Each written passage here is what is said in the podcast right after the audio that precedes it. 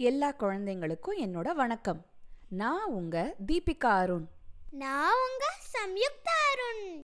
சம்யுக்தா இன்னைக்கு காலையில இருந்தே ரொம்ப சோகமா இருக்கா? ஏன்னு கேட்கலாமா ஏன்னா என்னோட பல்லு ஆடுறது பல்லு ஆடினா என்ன? அதுக்கு ஏன் சோகமா இருக்கணும்? இல்ல அதுலேருந்து ரத்தம் வருது. அதனால நான் ரத்தத்தை பார்த்து பயப்படுறேன். ரத்தத்தை பார்த்து பயப்படவே வேண்டாமே. நம்ம உடம்புல ஒவ்வொரு இடத்துலயும் ரத்தம் இருக்கு. ரத்தத்தை பார்த்து பயப்படவே வேண்டாம். நம்ம உடம்புல ஓடுற ரத்தம் தானே? இப்போ இந்த பல்லு ஆடி கீழே விழுந்த அப்புறமா புது பல்லு வந்துடும். இன்னைக்கு நம்ம இந்த பல்லு விழற ஒரு பொண்ணை பத்தின கதையை தான் நம்ம சொல்ல போறோம். கதை கேட்க நீங்க தயாரா இருக்கீங்களா குழந்தைகளா? நான் தயாரா இருக்கேன்ப்பா. சபாஷ்! பயம்லாம் போய் இப்போ கதை சொல்ல சம்யுக்தா தயாராயிட்டா? நீங்களும் கேட்க தயாராகுங்க. புனுவின் ஆடும் பல் எழுதியவர் ரேஷ்மா தமிழில் வெற்றி. வெளியீடு பிரதம் புக்ஸ். படைப்பு சிட்டுக்குருவி. அம்மா என் பல்லு ஆடுது. என்றாள் புனு. புனுவின் பற்களில் ஒன்று ஆட்டம் காண்பது இதுதான் முதல் முறை. அவளுக்கு கொஞ்சம் பயமாகவும் ஆனால் பரபரப்பாகவும் இருக்கிறது. நாக்கால அதை தள்ளாத கண்ணம்மா என்று அம்மா சொன்னார். ஆனால் புனு தள்ளுகிறாள் தள்ளுகிறாள் தள்ளிக்கொண்டே இருக்கிறாள். அது இன்னும் விழத் தயாரா இல்ல. கொஞ்சம் பொறு. அது தானாவே விழுந்துடும் என்றார் அம்மா. புனு அப்பாவிடம் சென்றாள். அப்பா என் பல்லு ஆடுது என்றாள். அப்பா அந்த பல்லை மென்மையாக ஆட்டிப் பார்க்கிறார். ஓ அது இன்னும் விழ தயாராகல கண்ணம்மா. கொஞ்சம் பொறு அது தானாவே விழுந்துடும் என்றார் அப்பா. ஆனால் புனுவுக்கு காத்திருப்பதில் விருப்பமில்லை. ஒரு நீளமான நூலை எடுத்துக்கொண்டு தன் அறைக்கு ஓடுகிறாள். நூலின் ஒரு முனையை ஆடும் பல்லை சுற்றி கட்டிவிட்டு இன்னொரு நுனியை கதவின் பிடியை சுற்றி கட்டினாள். புனு தரையில் அமர்ந்தபடி காத்திருக்கிறாள் காத்திருக்கிறாள் காத்துக்கொண்டே இருக்கிறாள்.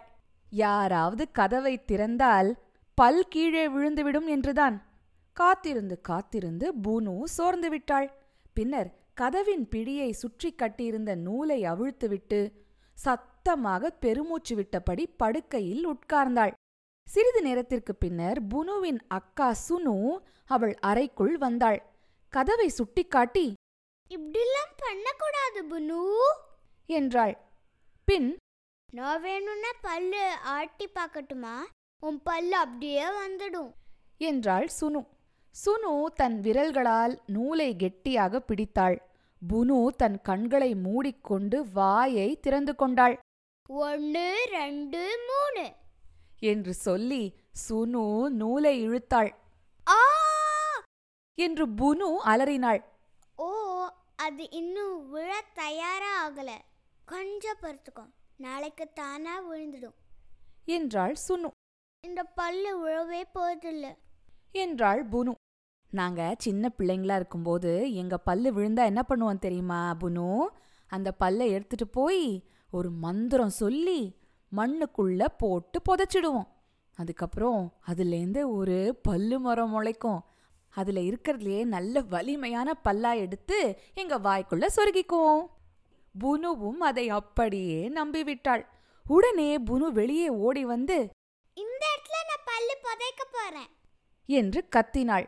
அன்றிரவு புனுவின் கனவில் ஒரு பெரிய பல்மரம் முளைத்தது. அதில் வலிமையான பல பற்கள் முளைத்தன. காலையில் எழுந்தவுடன் புனு ஆடி அந்த பல்லை நாக்கால் தள்ள முயற்சித்தாள். ஆனால் அதை காணோம். அதை விழுங்கிவிட்டாளா என்ன? அல்லது அவள் தூங்கிக் கொண்டிருக்கும் போது யாராவது பிடுங்கி விட்டார்களா எங்கே அது? இதோ இங்க. தலையணைக்கு அருகிலேயே கிடந்தது. புனு பல்லை எடுத்துக்கொண்டு வெளியே ஓடினாள். அம்மா அம்மா பல்ல நான் புதைக்க போறேன். பல்லு மரத்துலேருந்து நல்ல வலிமையான பல்லு எடுத்து என் வாய்க்குள்ள வச்சுப்பேன்? என்று உற்சாகமாக கூறிவிட்டு பல்லை புதைக்க ஓடினாள் புனு. என்ன குழந்தைங்களா பல்ல வந்து புதைச்சா பல்லு மரம் வளருமா என்ன? இல்ல. பல்லு மரம்லாம் வளராது. சும்மா இந்த கதை உங்களுக்குலாம் பிடிக்கணும்னு சொன்னது. சரியா? உங்கள எவ்வளோ பேருக்கு வாயில பல்ல காணோம்? ஆ இவ்வளோ பேருக்கு காணுமா? பல்லு முளைக்கும் கவலைப்படாதீங்க. உங்க எவ்வளோ பேருக்கு பல்லு ஆடிக்கிட்டு இருக்கு இவ்வளோ பேருக்கா? நீங்களாம் தினமும் அழறீங்களா? பல்லு ஆடுது வலிக்குது ரத்தம் வருதுன்னு? நீங்களும் சம்யுக்தா மாதிரி தைரியமாயிடுங்க. கவலைப்படாதீங்க. பல்லு ஆடும் விழும் அங்க வேற பல்லு முளைக்கும். இது இயற்கையோட நியதி. நீங்க கவலைப்பட வேண்டாம். குட்டி பாப்பாலாம் பிறக்கும் போதே இருபது பல்லு தயாரா இருக்கும். ஆனா ஒரு ஆறு எட்டு மாசம் ஆகும்போது தான் அந்த பல்லெல்லாம் வெளில வர ஆரம்பிக்கும். ஒரு ஆறு இல்லைன்னா ஏழு வயசு இருக்கும்போது இந்த பல்லெல்லாம் விழுந்து வேற பல்லு முளைக்கும். அதனால பல்லு விழறதையோ ஆடுறதையோ பத்தி கவலைப்படாதீங்க. இன்னொரு கதையோட சிட்டுக்குருவி பாட்காஸ்ட்ல நானும் நானும் உங்களை சீக்கிரமா வந்து சந்திக்கிறோம். அது வரைக்கும் பொக்கவாயோட சிரிச்சுக்கிட்டு கிரிச்சுக்கிட்டு. சந்தோஷமா இருக்குங்க